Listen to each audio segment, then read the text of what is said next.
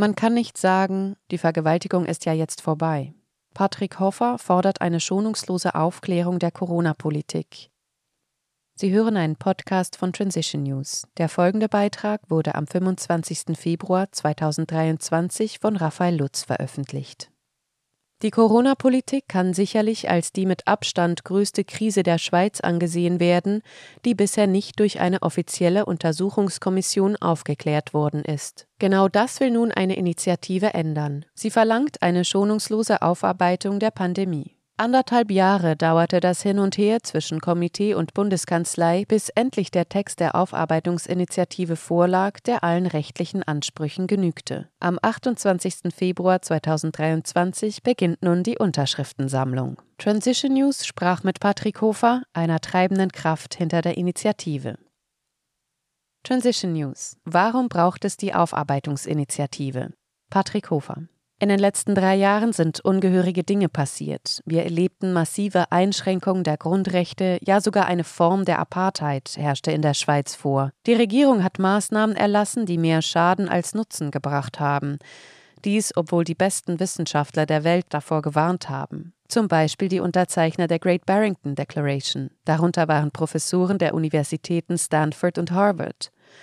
Die Corona-Politik hat Existenzen zerstört und die Gesellschaft gespalten. Durch sie ist Hass gestreut worden. Friedliche Demonstranten sind Tränengas, Gummischrot und anderweitiger Polizeigewalt ausgesetzt worden. Bessere Behandlungsmethoden hat man verhindert. Es gab Betrügereien mit PCR-Tests. Und Länder, die bei diesem Wahnsinn nicht mitmachten, verzeichneten weniger Kranke und eine tiefere Sterblichkeitsrate. Diese Aufzählung ist nur die Spitze des Eisberges. Diese Geschehnisse müssen unbedingt von einer außerparlamentarischen und unabhängigen Kommission untersucht werden. Sie misstrauen der etablierten Politik. Eine parlamentarische Untersuchungskommission bringt in ihren Augen nichts. Sie fordern eine wirklich unabhängige Untersuchungskommission. Wer sind die idealen Mitglieder für diese Kommission? Unsere Initiative sieht vor, dass keine Personen in der Kommission Einsitz nehmen dürfen, die Amtsträger oder in irgendeiner Weise an den Erlassen oder der Durchsetzung der Maßnahmen beteiligt waren. Die Kommissionsmitglieder sollten bereits ein großes Know-how mitnehmen, nicht nur rund um das Thema Corona, sondern auch aus den Bereichen Medizin und Juristik. Es sollen Leute sein, welche die richtigen Fragen stellen und auch hinter den Vorhang schauen werden. Im Initiativtext heißt es, dass die Bundesversammlung und das Initiativkomitee je eine Art Wahlliste herausgeben mit sieben potenziellen Kommissionsmitgliedern. Danach wählt der Stimmbürger, wer in die Kommission kommt. Können Sie das noch etwas genauer erläutern? Wir haben lange darüber diskutiert, wie und wer die Kommission zusammenstellen sollte. Die Bundeskanzlei hat uns dann erklärt, dass sie innerhalb von drei Monaten Wahlen durchführen könnten. Dies bedeutet, dass wir die Kommissionsmitglieder demokratisch wählen können. Für uns ist es wichtig, dass die Aufarbeitung fair und mit Unterstützung des Volkes abläuft, also demokratisch. Die Kommission soll auch überprüfen, ob die Corona-Maßnahmen überhaupt notwendig waren. Die Antwort darauf geben Sie im Initiativtext schon selbst. Sie verweisen zum Beispiel auf einzelne US-Bundesstaaten, die wenig bis gar keine Maßnahmen umgesetzt hatten und trotzdem keine erhöhte Covid-19-Sterblichkeit verzeichneten. Nach welchen Parametern soll die Kommission nun bestimmen, ob die Maßnahmen notwendig waren oder nicht? Gehen wir einmal davon aus, dass die rechtliche Würdigung der Untersuchungsergebnisse zu folgendem Schluss kommt. Die Maßnahmen waren nicht verfassungskonform oder sie waren nicht zielführend oder sie waren willkürlich oder unverhältnismäßig. In einem solchen Fall steht fest, dann sind die Maßnahmen für ungültig zu erklären. Um keine Schlupflöcher zu bieten, haben wir das Ganze ein wenig präzisiert. Heißt, die Grundlagen für irgendwelche Maßnahmen sind zum Beispiel unter folgenden Bedingungen nicht gegeben wenn es Staatsgebiete gegeben hat, die ohne Maßnahmen keine erhöhte Sterblichkeit oder bessere Zahlen als die Schweiz mit Maßnahmen verzeichnet haben. Wie sieht es bezüglich der Verhältnismäßigkeit aus? Wie soll diese überprüft werden? Um beispielsweise die Verhältnismäßigkeit zu betrachten, muss zudem verglichen werden, welche Maßnahmen in der Vergangenheit bei Grippewellen zum Zuge gekommen sind. Ein Beispiel. Ein Bericht der NZZ vom 12. Januar 2017, andere Medien wie Swiss Info oder die Aargauer Zeitung berichteten auch darüber, zeigt auf, allein im Unterwallis waren 2017 alle 660 Spitalbetten wegen Grippe belegt. Jeden Tag mussten 50 neue Patienten eingeliefert werden. Damals war es also noch schlimmer als während der Corona-Pandemie. Und damals gab es keine Maßnahmen. Im Initiativtext liest man, Zitat, die Hersteller der Impfstoffe sind für die Impfschäden und die damit zusammenhängenden Kosten zu 100 Prozent ersatzpflichtig. Subsidiär haften am Hersteller beteiligte oder bisher beteiligte natürliche und juristische Personen, soweit sie durch die Beteiligung bereichert sind. Die Pharmakonzerne haben sich ja bereits von jeglicher Haftung befreit. Sie sind gewissermaßen unantastbar. Ist eine solche Forderung überhaupt umsetzbar? Ja. Wir können ein neues Gesetz aufstellen, das die Impfstoffhersteller zwingt, für die Schäden zu haften. Hinzu kommt, die Wahrscheinlichkeit ist sowieso sehr hoch, dass die Verträge sich als Betrug hinausstellen werden. Dies deshalb, weil es sich bei den Impfstoffen gar nicht um Impfstoffe im herkömmlichen Sinne mit einer entsprechenden Schutzwirkung handelt, sondern um Gentherapeutika, die ein großes Schadenspotenzial bergen. Einige Medien schreiben bereits auch von Betrug bei den Zulassungsstudien. Klar ist, wenn ein Vertrag durch Betrug zustande kommt, ist er ungültig. Wer aber anderen einen Schaden zufügt, bleibt haftungspflichtig. Ihre Initiative fordert ein Spezialgericht, das die Verantwortlichen der Pandemie in der Schweiz juristisch zur Rechenschaft ziehen soll. Weshalb braucht es ein Spezialgericht und wie muss man sich dieses Gericht vorstellen? Das Gericht kann man sich wie ein ordentliches Gericht des Bundesstrafgerichtes vorstellen. Einzig die Richter werden auch hier vom Volk demokratisch gewählt. Wenn man zum Beispiel feststellen sollte, dass es Verbrechen gegen den Nürnberger Kodex oder andere Verbrechen gegeben hat, dann sind das schwerwiegende Anklagen. Um eine unabhängige Justiz garantieren zu können, braucht es ein Spezialgericht, das sich auch mit all diesen Themen gut auskennt. Klar ist auch, Richter an dem Gericht dürfen keine Parteifreunde der jeweiligen Angeklagten sein. Die Richter des Spezialgerichtes können aktuell oder ehemals tätige Richter sein. Gewählt werden sollen sie durch das Volk. Der Bundesrat wiederum soll sicherstellen, dass dies auch geschieht. Das ist doch unrealistisch.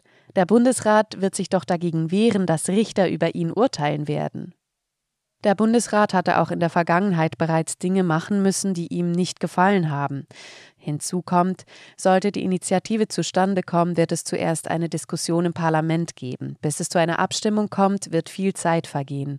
Bis dann wird der Bundesrat mit anderen Mitgliedern besetzt sein und ich bin überzeugt, viele Politiker werden künftig nur noch gewählt werden, wenn sie für eine unabhängige Aufarbeitung einstehen. Anders gesagt, Politiker, welche gegen eine Aufarbeitung sind, werden in Zukunft viel weniger Stimmen bekommen. Verfolgungs- und Vollstreckungsverjährung sollen laut Initiative bei Verbrechen oder Vergehen im Zusammenhang mit der Pandemie nicht eintreten. Warum das? Hebeln sie damit nicht den Rechtsstaat aus? Man muss sehen, wenn es Verbrechen gegeben hat, sind diese sehr schwerwiegend beispielsweise bei einem Verstoß gegen den Nürnberger Kodex. Um mögliche Täter nicht davonkommen zu lassen, indem man die Initiative oder deren Umsetzung jahrelang verzögert, haben wir diese Anpassung gemacht. Es betrifft ja nur Verbrechen oder Vergehen und dies auch nur im Zusammenhang mit der Pandemie. Alle anderen Verbrechen oder Vergehen oder kleineren Sachen sind davon ja nicht betroffen. Und wenn es keine Verbrechen oder Vergehen im Zusammenhang mit der Pandemie gegeben haben sollte, dann würde es auch niemanden treffen. Übrigens, Verbrechen gegen die Menschlichkeit und Völkermord verjähren auch in der Schweiz gemäß geltendem Recht nie. Ihre Initiative verlangt, dass Menschen entschädigt werden, die für das Nichtbefolgen der Covid-Maßnahmen bestraft worden sind. Wie stellen Sie sich das vor? Dies trifft nur dann zu, falls Maßnahmen für ungültig erklärt werden und falls eine Person oder Firma gegen eine für als ungültig erklärte Maßnahme verstoßen hatte. Auch in anderen Ländern musste die Regierung alle Bußgelder zurückzahlen, da Gerichte entschieden hatten, dass die Maßnahmen verfassungswidrig oder anderweitig ungültig waren, so geschehen in Spanien.